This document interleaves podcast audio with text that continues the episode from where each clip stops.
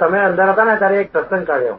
હા શું સત્સંગ આપણે જે બહારના કોઈ એમના કોઈ સંબંધી છે એ એમને મળ્યા ત્યારે એમને એમ કહ્યું કે આ જે રિલેટિવ વ્યૂ પોઈન્ટ છે તે વ્યૂ પોઈન્ટ બ્લન્ડર છે. અને આ real point real view point એ સાચો છે. એમને એમને એવો જવાબ આપ્યો કે રિયલ રિલેટિવ જે વ્યૂ પોઈન્ટ છે તે જ કરેક્ટ છે. એ જ કરેક્ટ અને તું જે રિયલ વ્યૂ પોઈન્ટની વાત કરે તો કરેક્ટ ના કરેક્ટની જરૂર જ નથી. તો કોઈ વિશેષણ જ નથી. શું કહ્યું? જેનું આ કરેક્ટ થયું તેનું તો એવું કરેક્ટ છે જ. શું કહ્યું? અને જેનું આ બંધ છે એમનો પ્રશ્ન હતો એમના કાકાને વાત કરવા જાય કે દાદાની વાત તમે સમજો જ્ઞાન લો કરીને. તો એ કે કે અમારા દાદા એ કે તું રિયલ વ્યૂ પોઈન્ટ તું શુદ્ધ આત્મા છું અને રિલેટિવ ઉમાકાંત છું. તો એ કાકા સામેથી એવો જવાબ આપે કે આ હું શુદ્ધાત્મા છું એવું જે તમે સમજીને આવ્યા છો ને એ જ તમારી રોંગ બિલીફ છે. ખરી તો બિલીફ તમે હું ઉમાકાંત છું એ જ છે કે છે. આ હું ઊંધું કઈથી શીખી લાયા કે છે.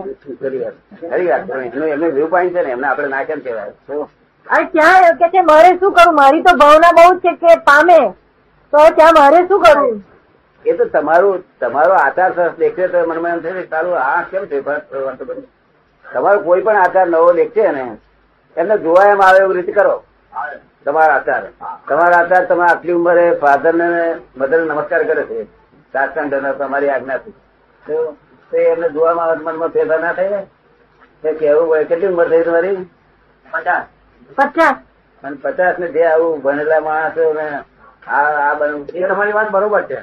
કે જે વાત કહેવાથી જે છાપ ના પડે તે આચારથી વધારે આચારથી અમારે એવું થયું હું કમ્પ્લેટ આચાર વાળો માણસ આચાર વિચાર આચાર વગર હું કમ્પ્લેટ આચાર વાળો માણસ?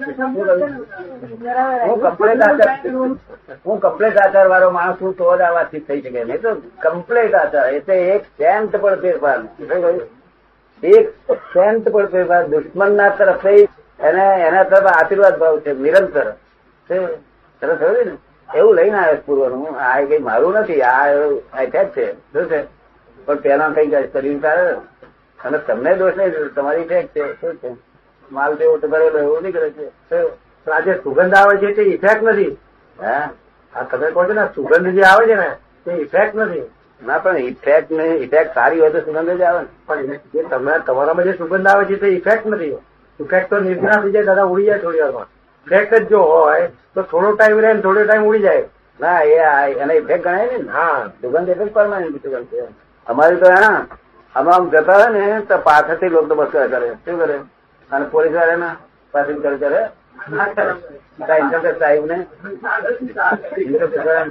બે સલામ. ના આગળ લાવે ને સલામ મારે. આગળ કરે પાછળ. આગળ પાછળ. પાછળ કે છે પણ હમણાં જ પાછળ નડતા કરે એવી સુગંધી હોય છે. એટલે કાકા કે છે એનો વ્યૂ પોઈન્ટ કે છે એમનો દોષ નથી. તો?